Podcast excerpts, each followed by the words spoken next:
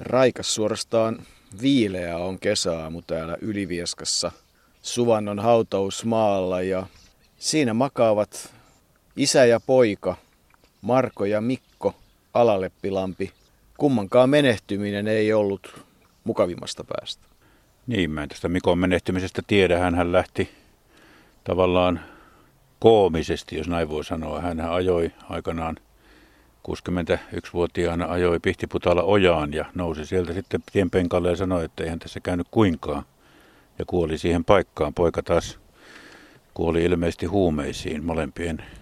Toinen nimi näyttää olevan Juhani, niin se on peritty taas sitten isoisältä ja isältä, joten sellainen yhteys siihen on. Mikko oli, Mikko oli semmoinen mies, että vaikka hautausmaalla ollaan ja täällä pitää tietysti käyttäytyä aina kalmistossa rauhallisesti ja kunnioittaen, niin pakko sanoa, että hemmetti, hemmetti, hemmetti, hemmetti. Se oli Mikon mielilause, Mikon mielikirosanat ja niitähän joskus sitten aina käytti, kun kaikki ei sujunut sillä tavalla kuin piti. Ja erityisesti hän Mikosta Mikko Alaleppilammesta jää mieleen tuo Münchenin olympiakisojen 3000 metri estejuoksufinaali ja se kuuluu se turbaani päässä. Siitä oikeastaan on hyvä aloittaa, koska ehkä se kaikkein parhaiten kuvaa Mikko Alaleppilampea juoksijaa, joka siinä vaiheessa, kun suomalainen juoksuurheilu uudestaan lähti nousuun 60-70-luvuilla, Mikko Alaleppilampi oli yksi niistä, joka oli nostamassa sitä. Hän harjoitteli paljon, mutta kyllähän se nimi Mikko Vilkastus, se kuvaa häntä niin monella eri tavalla, mutta se Münchenin vuoden 72 olympiafinaali 3000 metrin esteissä, joka päättyi suomalaisittain kohtuullisen mukavasti, kun Tapio Kantanen otti pronssia, ja olihan mukana Pekka Päivärintakin, joten kolme suomalaista vuonna 1972 3000 metrin esteiden olympiafinaalissa, mutta että turbaani päässä ja murtuneella kädellä kymmenenneksi, se on kyllä oma tarinansa. Pekka Päivärintä oli siinä juoksu kahdeksas, eli kyllähän silloin suomalainen kestävyysjuoksu oli aika huimassa vedossa. Mikko oli ollut edellisen vuoden EM-kisoissa Helsingissä viides esteessä, joten häneltä odotettiin aika paljon, toki kantaseltakin, mutta Mikko, joka oli tuommoinen loppukirimies, niin hän oli tietyllä tavalla jopa, jopa suosikki tuolla estefinaalissa, mutta sitten kävi niin kuin kävi ja tuo, mistä tuo Mikko tuon päänsä kolhi tai miten hän sen päänsä kolhi, niin se oli vähän salaperäinen vuosikausia, ei kukaan oikein osannut varsinaista vastausta antaa. Ja muun muassa Kultaiset kentät yleisurluteoksessa todetaan, että pukusuojassa ajatuksiinsa vaipuneena hän oli lyönyt otsansa naulaan. No se ei pidä paikkaansa.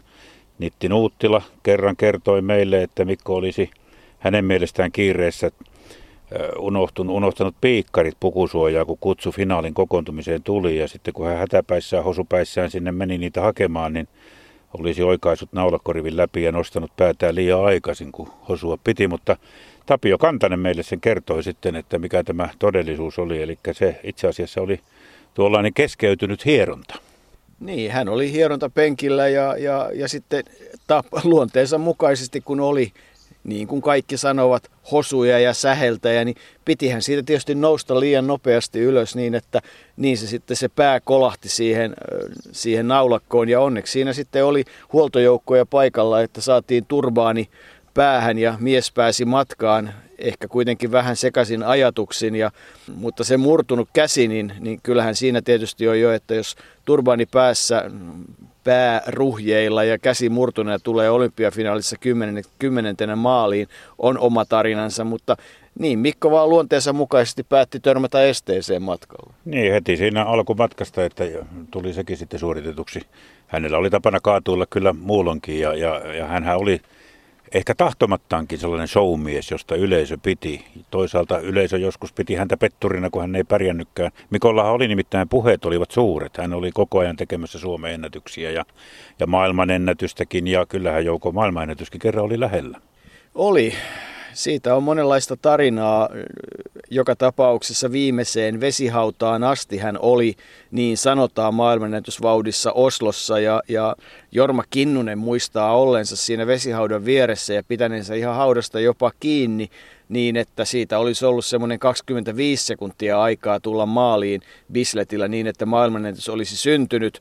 No, siitä on sitten monta näkökulmaa ja voi olla, että Jouko Kuha, maailmanennätysmies 8.24.2, sitten myöhemmin saattaa olla oikeassa. Eli, eli ehkä se Miko alkuvauhti oli niin kova, että sillä oli vaikutusta. Väsyneenä on helpompi kaatua vesiesteessä kuin, kuin tuoreissa voimissa ja tuota, kyllähän siinäkin vaikutus varmasti on ollut, mutta jotenkin tekee mieli ajatella, että vähän siinäkin ehkä hän viimeisellä esteellä hosui sitten, kun tiesi kuitenkin tilanteen ja ja niin sitä mentiin uintipuolelle eikä estejuoksusta sitten tullut maailmanennätystä niin kuin silloin piti tulla. Mikkohan oli monen urheiluseuran mies. En tiedä, niitä oli yhdeksän mainitaan jossain lähteessä, jossain kahdeksan. Ei, en ole niitä laskenut. Oletko sinä? Yritin niitä laskea, koska taas sitten yhdessä lähes puolivirallisesti katsotussa matrikkelissa sanotaan, että Mikko edusti kymmentä eri seuraa, mutta kun lasketaan nopeasti Eskolan Eskot 1, Kokkolan Veikot 2, Ylivieskan Kuula 3, Kaipolan Vire 4, Vuosaaren Viikingit 5, Lahden Sampo 6, Lahden Urheilijat 7, niin jotain sieltä puuttuu. Eli lähde, joka mainitsee, että edusti kymmenen seuraa, listaa niitä seitsemän. Palataan sen verran siihen Münchenin juoksuun vielä, että, että Mikko Alaleppilampi on siis varmasti nimenä sellainen, jonka sen ajan yleisurheilija seuraavat hyvin muistavat. Monestakin syystä hän oli värikäs hahmo ja hän oli Mikko Vilkastus, mutta ei hän koskaan semmoista niin kuin oikein todellista suurmenestystä saanut. Niin kuin sanoit, se Helsingin EM-kisojen 3000 esteiden viides ajalla 8.31 taisi jäädä parhaimmaksi, mutta Tapio Kantanen kertoo, että Münchenin vuonna vähän ennen niitä Münchenin kisoja, niin, niin 5000 metrin matkalla Mikko voitti Kantasen selvästi, oli kirissä paljon vahvempi ja Tapio Kantanen oli sitä mieltä, että, että kyllä noi varmasti veivät jopa Suomelta toisen mitallin tai ehkä jopa Mikko Alaleppilammelta tuo Münchenin finaalin voiton. Ja nyt jos oltaisiin tässä haudalla esimerkiksi olympiavoittajaa, 3000 metrin esteiden olympiavoittajan haudalla, niin olisi se Mikko, Mikon arvo urheilijana ihan toista, mutta tämä on tätä urheilun tyypillistä jossittelua. Hän juoksi paljon. Yksi kuvaava esimerkki hänen pitkästä urastaan ja, ja monista juoksustaan on se, että urallaan hän voitti 41 SM-mitalia, josta 17 kultaa, ja vuonna 70 Mikko Alaleppilampi juoksi 45 kilpailua. Siinä oli vähän samanlaista ansion makua kuin Nevala ja Kinnusen kiertelyssä ympäri Suomea. Siinä heitettiin, oliko se nyt yli 60 kilpailua kesässä keihästä. Kyllä silloin käsi kesti ja keppi lenti, niin kuin sanotaan. Mutta Mikko sitten juoksuradoilla kanssa jaksoi kiertää Suomea ja ja ehkä siinä oli jo tuommoista vähän sitten bisneksen alkua. Mikko, Mikostaan tuli kauppamies, ei tosin kovin hyvää, mihin palaamme myöhemmin. Tuossa kun puhuit siitä, että ennen, tai että Kantane oli hävinnyt Mikolle, ja hän hävisi usein loppukirjassa. Mikkohan ärsytti tietyllä tavalla muita juoksijoita, koska hän ei koskaan suostunut vetämään. Ja Tapio Kantanen kertoikin sitten, että, että Mikko kyllä sanoi rehellisesti, että hemmetti, loppukirjo minun aseeni eikä minua pidä arvostella, jos juoksen taktisesti oikein kilpailustahan on kysymys. Ei, siinä, ei siellä mitään vetovuoroja jaeta, koska jolla ei ole sitten sitoutunut jänikseksi. Tasavallan presidentti Urho Kekkonen osti olympiamerkin heti ensimmäisen suomalaisvoiton jälkeen ja antoi esimerkin tänään täällä muille. Kymmenen ja puoli kierrosta jäljellä ja ruotsalaisparivaljakko Bengt Noide ja Esso Larsson nylkee edelleenkin Alaleppilamme Mikon päänahkaa, mutta Mikko pyristelee vielä pirteästi tuossa heidän perässään. Liedosta tullut sähkö on tullut perille, kiitoksia vaan. Mutta se on sellainen niin privaattiluontoinen, että ei sitä voida lukea. Kiitoksia joka tapauksessa. Ja mitä tästä oikein tuleekaan, tämähän on merkillinen juoksu, merkillisin mitä minä olen ikinä maailmassa nähnyt. Voi Mikko Parka, istu nyt ja palaa. Kyllä sinua nyt viedään ja viipotetaan, kun 800 metrin väliaika on 2086. Siinä ei enää tasaisen vauhdin taulukkokaan riitä. 2.42 tasaan. Tämä on tasaisen vauhdin taulukon mukaan 13.30 vauhtia. Tässä ainoastaan Keino ja Jasi ja Clark säilyttäisivät ilmeensä jotenkuten inhimillisinä, mutta kyllä Mikolla taitaa olla nyt tosi kysymyksessä. Mutta joka tapauksessa hyvä näky ja kaunis katsella Suomalainen juoksija roikkuu kovassa vauhdissa kärjen tuntumassa, kun taivalta on tehty 1500 metriä. Sitten on jäle, jo 100 metriä ja muu porukka. Kunhan Alaleppilammen Mikko kasvattaa tuolla tavalla lisää karvoja rintaansa, niin hyvä vielä joskus tulee. Katsomo huutaa, kiehuu. Ja Mikko vetää löysästi, ei ole vetänyt vielä kirjaa auki. Ruotsalaiset seuraavat kuin vainukoirat, kuin jäniskoirat kintereillä. Esso Larsson pitkää matalaa vetävää askeltaan, noide pystyssä vilkuillen taakseen. Alaleppilampi painaa ensimmäisenä. Nyt alkaa askel rullata. Hän vetää silmin nähden lujemmin, rynnii. 200 metriä ja kierros jäljellä ja Mikko painaa kaarteessa. Esso Larssonin askel alkaa painaa. Hän putoaa. Mikko johtaa edelleenkin kevyellä rullaavalla kauniilla suomalaisaskeleella. Tässähän tulevat entisajan päivät mieleen. Larsson putoaa kelkasta, on jäänyt 10 metriä, kello soittaa viimeistä kierrosta. Mikko Alaleppilampi johtaa, Noide ponnistelee hänen perässään. Ja nyt tuli Kaarre pelastamaan Mikon. Ja siinä he vetävät askel vaan väliä, askel väliä. Koko stadion kiehuu ja kuohuu. Ja nyt alkaa loppusuora. Noide yrittää, tulee kun ammuttu. Yrittää rinnalleen, pääsee, pääsee, pääsee ohi. Voittaa, niin kuin oli odotettu, voittaa. Voittaa, mutta hyvin Mikko taisteli. Mikko Alaleppilampi syntyi 24. heinäkuuta sodan aikana, jatkosodan aikana 1943 Kannuksessa ja menehtyi keihäspitäjä Pihtiputaalla auto-onnettomuudessa, niin kuin alussa totesit, 22. helmikuuta vuonna 2005.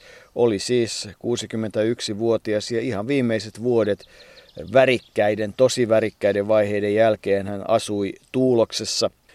Oikeastaan vuoteen 68 voidaan varmasti sijoittaa yksi semmoinen Mikko Alaleppilammen nousun hyvä kausi. Silloin hän nimittäin juoksi Suomen ennätyksen 10 000 metrillä 29,6.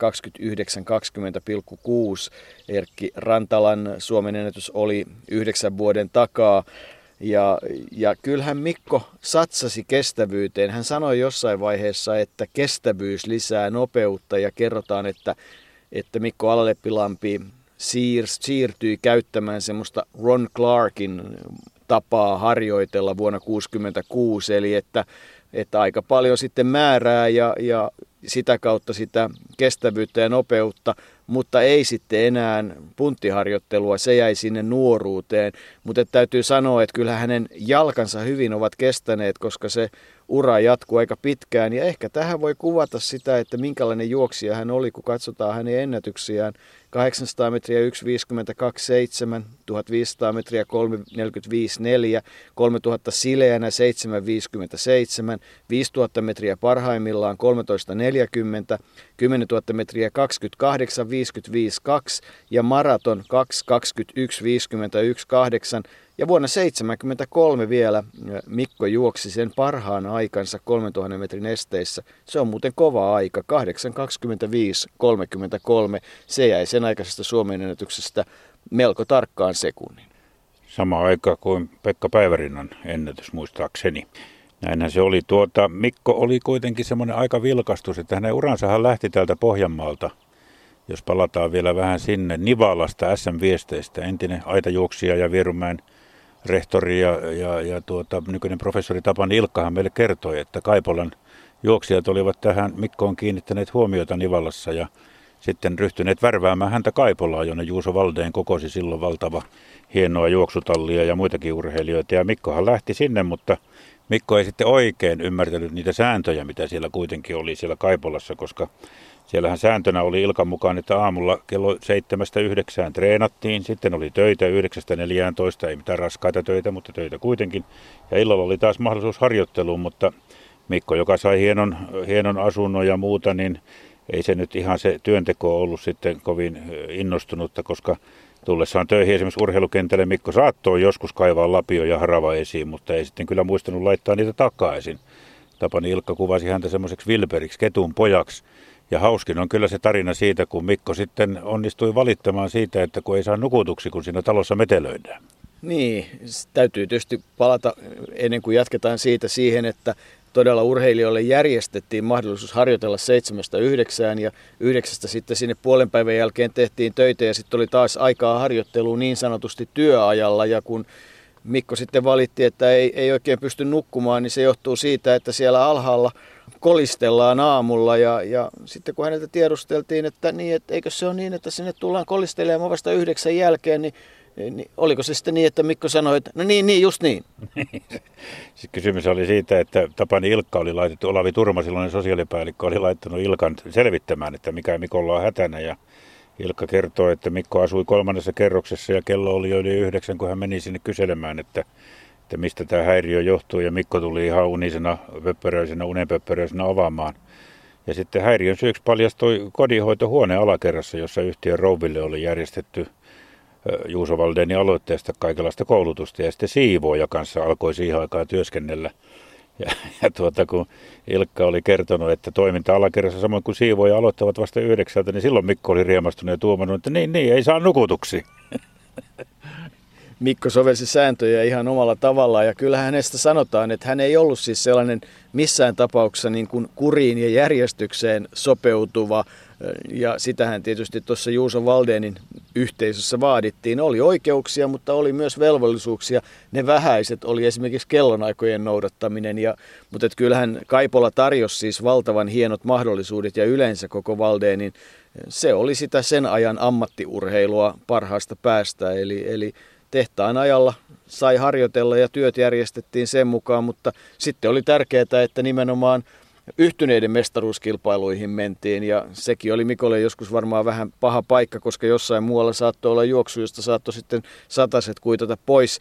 No sinne Kaipolaahan liittyy sitten myös yksi semmoinen aika erikoinen asia, että että juuri silloin siellä oli tietysti isot tehtaan paperisalit ja ne oli talvella kuumat, kun ulkona pakkasta saattoi olla 340 astetta pahimmillaan ja, ja muuta, niin paperisalissa oli lämpöä lähes 40 astetta ja se oli aika semmoista happiköyhää ilmaa vielä, niin kerrotaan, että siellä hallissa noin suurin piirtein 380 metriä pystyi betonilla juoksemaan ja Mikko harjoitteli sitten aika paksuilla tossuilla ja kiersi sitä hallia niissä kuumissa olosuhteissa ja kerrotaan, että hän on juossut siinä niissä olosuhteissa 5000 metriä 14.49.5 että häneltä tietysti odotettiin sitten myös aika kovaa, mutta taisi olla Mikolle aika kova paikka, kun hän joutui Budapestissa vuonna 1966 sitten kesällä keskeyttämään sen 10 000 metrin juoksun ja sai siitä vähän kansan vihoja myös niskoilleen, koska juuri sitä ennen oli voittanut Kalevan kisoissa sekä 5 ja 10 000 metriä aika lailla selkeästi. Eli, eli kova urheilija, mutta se ihan se hienoin piikki jäi saavuttamatta, niin kuin se jäi saavuttamatta sitten myös liiketoimissa. Budapestin EM-kisoissa tietysti oli muitakin epäonnistujia siihen aikaan kuin Mikko Alaleppilampi, mutta Mikolta tietysti odotettiin ennen lähtöä hyvien suoritusten jälkeen. Hän ei Kaipolassa ollut sitten kuin pari vuotta ja sekin oli aika hauska se kertomus siitä, miten hän sieltä lähti. Sosiaalipäällikkö Olavi Turma luki lehdestä, että Mikko on menossa jonnekin Vuosaaren viikinkeihin ja oli tuumannut, että se muuttokuorma ei sitten tänne enää palaa. Ja sen jälkeen Mikkohan oli Lahdessa ja oli Valto Oleniuksenkin opissa tuolla Lahdessa ja hän kierteli siellä ja täällä. Mutta juoksi aina sitten sinne 70-luvun puoliväliin asti, mutta sitten niin kuin sanoit, ryhtyi liikemieheksi ja, ja se Mikkohan eli suureellisesti sillä tavalla, että hän uskoi aina parempaan tulevaisuuteen. Hän uskoi, niin kuin hän uskoi juoksijana Suomen ennätykseen joka kerta, niin hän uskoi, että hän pärjää kaikilla tavalla elämässä, mutta se oli enemmän uskoa kuin taitoa tai kokemusta. Ja kun liikemieheksi hän ryhtyi, niin, niin se oli kyllä jo sitten alusta lähtien ilmeisesti tuomittu ajatus kuten Nitti Nuuttila meille kuvasi, että on aika huonoa liiketoimintaa, jos ostaa satasella ja myy viidellä kympillä. Käteistä saattoi tulla, mutta taustavelka kasvoi ja velkojen määrä lisääntyi ja siihen Mikko sitten sortui kaiken kaikkiaan. Siinä tuli kaikenlaisia, kaikenlaisia minusta Lasse Orimus, sen ajan suurjuoksia, myös kertoi hauskasti, että Mikko saattoi soittaa ja kertoa, että nyt on tehty isot kaupat ja kohta tulee paljon rahaa ja puhua, pälpättää pitkää aikaa ja kehua, miten on hienosti asiat. Ja sitten Orimus sanoi, että aavistin kyllä mitä lopussa aina tuli. Lopussa tuli, että nyt kun vielä näistä kaupoista sitä rahaa ole tullut, niin voitko parisataa lainata? Niin, se oli se Mikko Tyyni. Hän oli hirveä selittäjä ja, ja monet hänelle sitten vippasivat.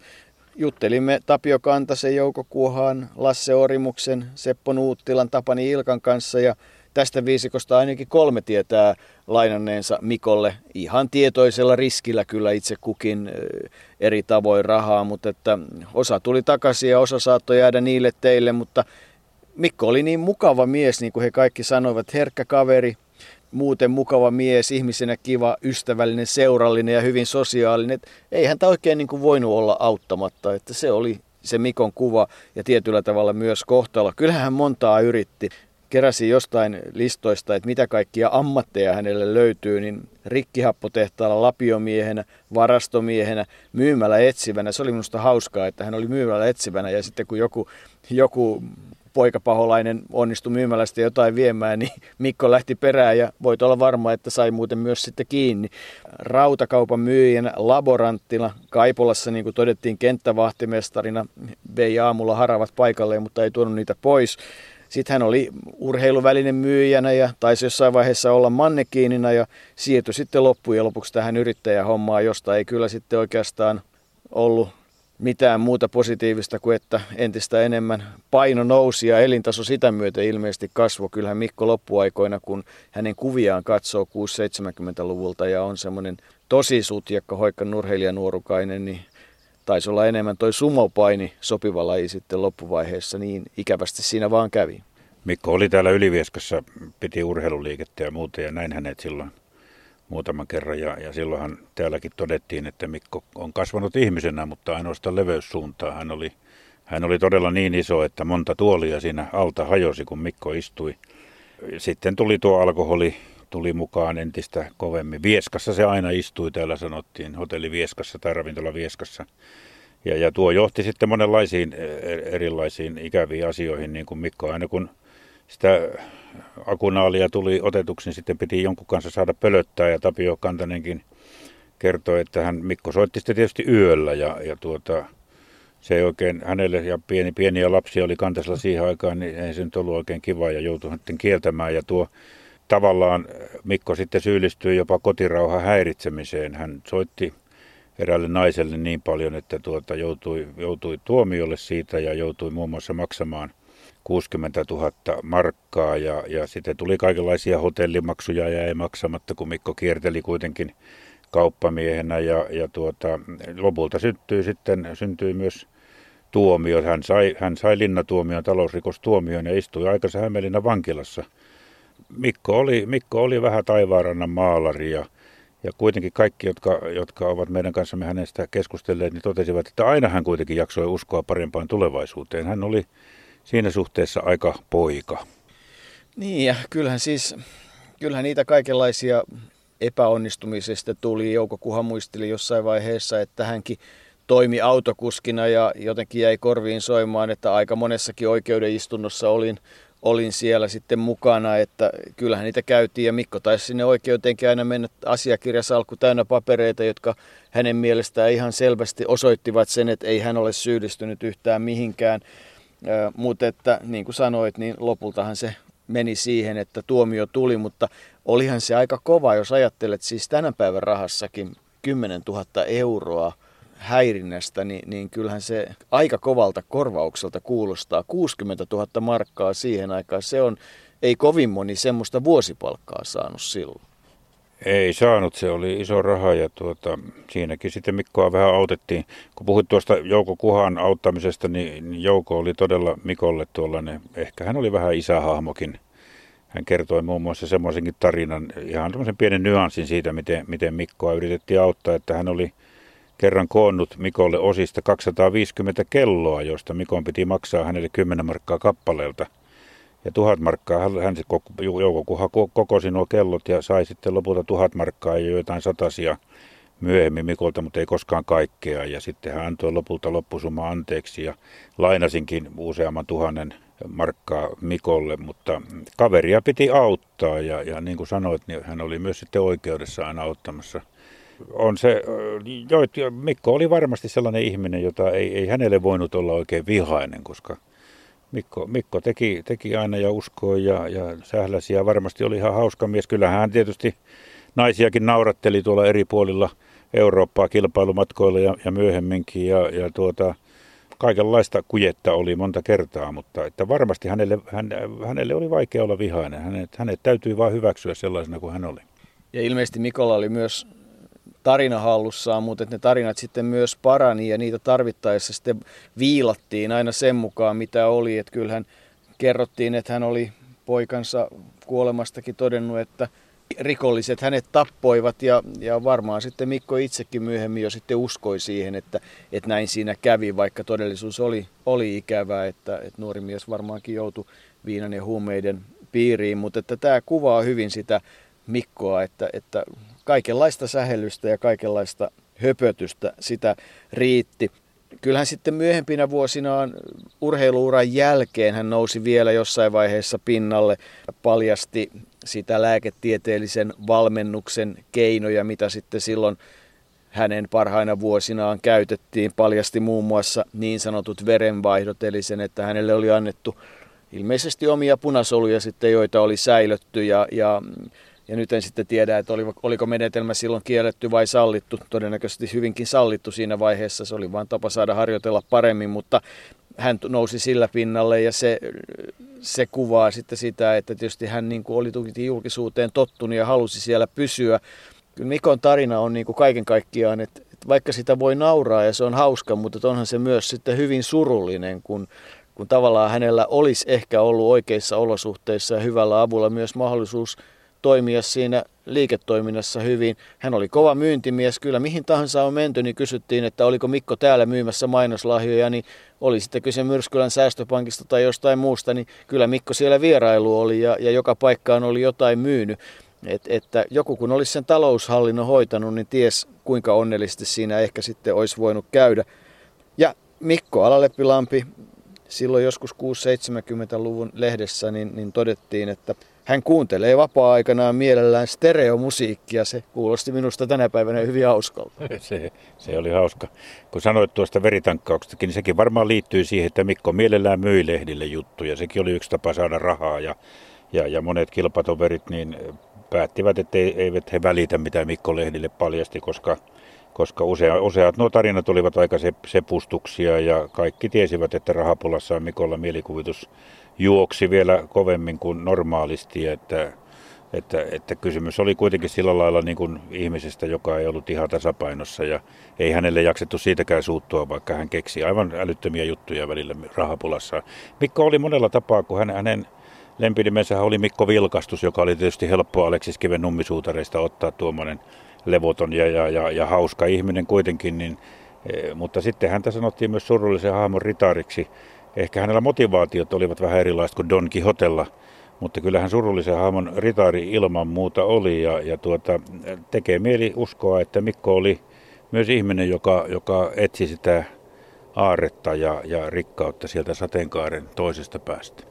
Mutta kyllähän sitä tiukasti etsi, kun miettii, että hän on vaihtanut todella seuraa lähes 10 kertaa, parhaimmillaan juossut 45 kilpailua vuodessa, yrittänyt kaikin keinoin, että kyllä sitä rahaa on vuosien varrella myös tullut, mutta kai se elämäntapa on ollut niin tavattoman suurellinen, että on sitä sitten myöskin mennyt, mutta Kyllä voin kuvitella, minkälainen on ollut esimerkiksi nuoren maajoukkueeseen tulleen juoksijan kuva maajoukkueen urheilusta, kun värikäs Seppo Tuominen ja Mikko Alaleppilampi on pistänyt vähän isomman vaihteen päälle ja kovien kilpailujen ja kovien maaottelukamppailuiden jälkeen on sitten osattu myös elämä, yöelämässä ja muualla pitää hauskaa.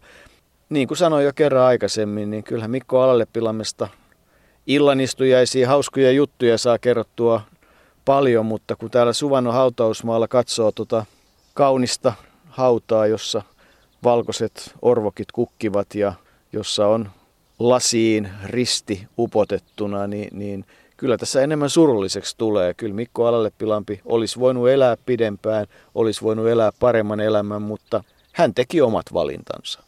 Jotenkin kuitenkin tekee mieli sanoa, että ne Mikon viimeiset sanat silloin sen ojanajon jälkeen sillä pihtiputaalla, että eihän tässä käynyt kuinkaan, niin kuvaavat hyvin hänen elämänsä.